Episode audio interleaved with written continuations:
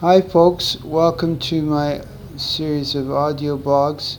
The first one being my take on Microsoft PowerPoint. Microsoft PowerPoint is part of the family of Microsoft Office products. It is a program that uses slide presentations similar to the old slide projector in the olden days. Only now you use a data projection unit to show these digital slides. The user can still view PowerPoint presentations from the computer.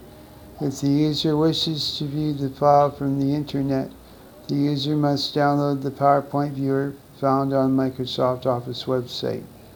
When the file is created, the user has a choice of choosing a blank slide or using a template.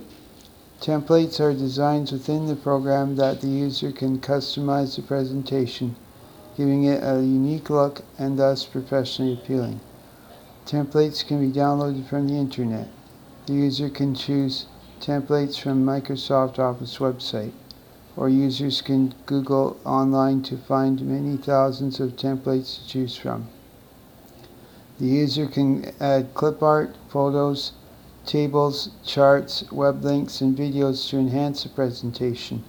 Be warned, the file size will be made bigger by doing so. Ensure that you, the user, have enough storage for the creation. One important point I like to make is the file can be saved and or exported as a PDF portable document format file. If the user wishes to save the presentation file as a PDF, the user needs to have Adobe Reader software installed in order to view such documents. I think that the presentation software I'm featuring is an excellent way to be a social butterfly, so to speak. Impress your friends, family, and even the boss at work. I hope this brief blog will be helpful and even useful in your daily computing.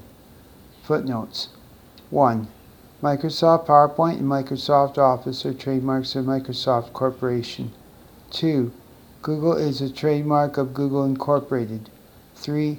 Adobe Reader is a trademark of Adobe. Here ends the reading of this blog. Thank you for listening.